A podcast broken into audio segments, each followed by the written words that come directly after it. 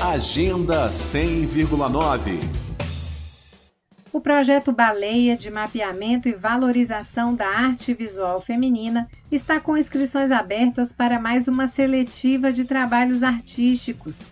Desta vez serão selecionadas 21 obras para compor uma publicação impressa e concorrer à premiação de mil reais.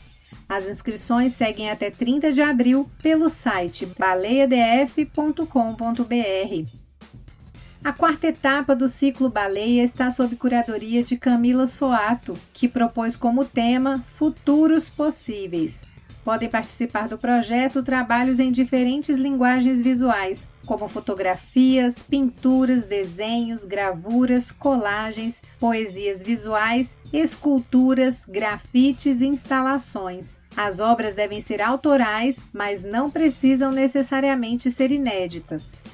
Como nas três fases anteriores, usine com os trabalhos selecionados nesta etapa do projeto Baleia com o tema Futuros Possíveis será distribuído gratuitamente.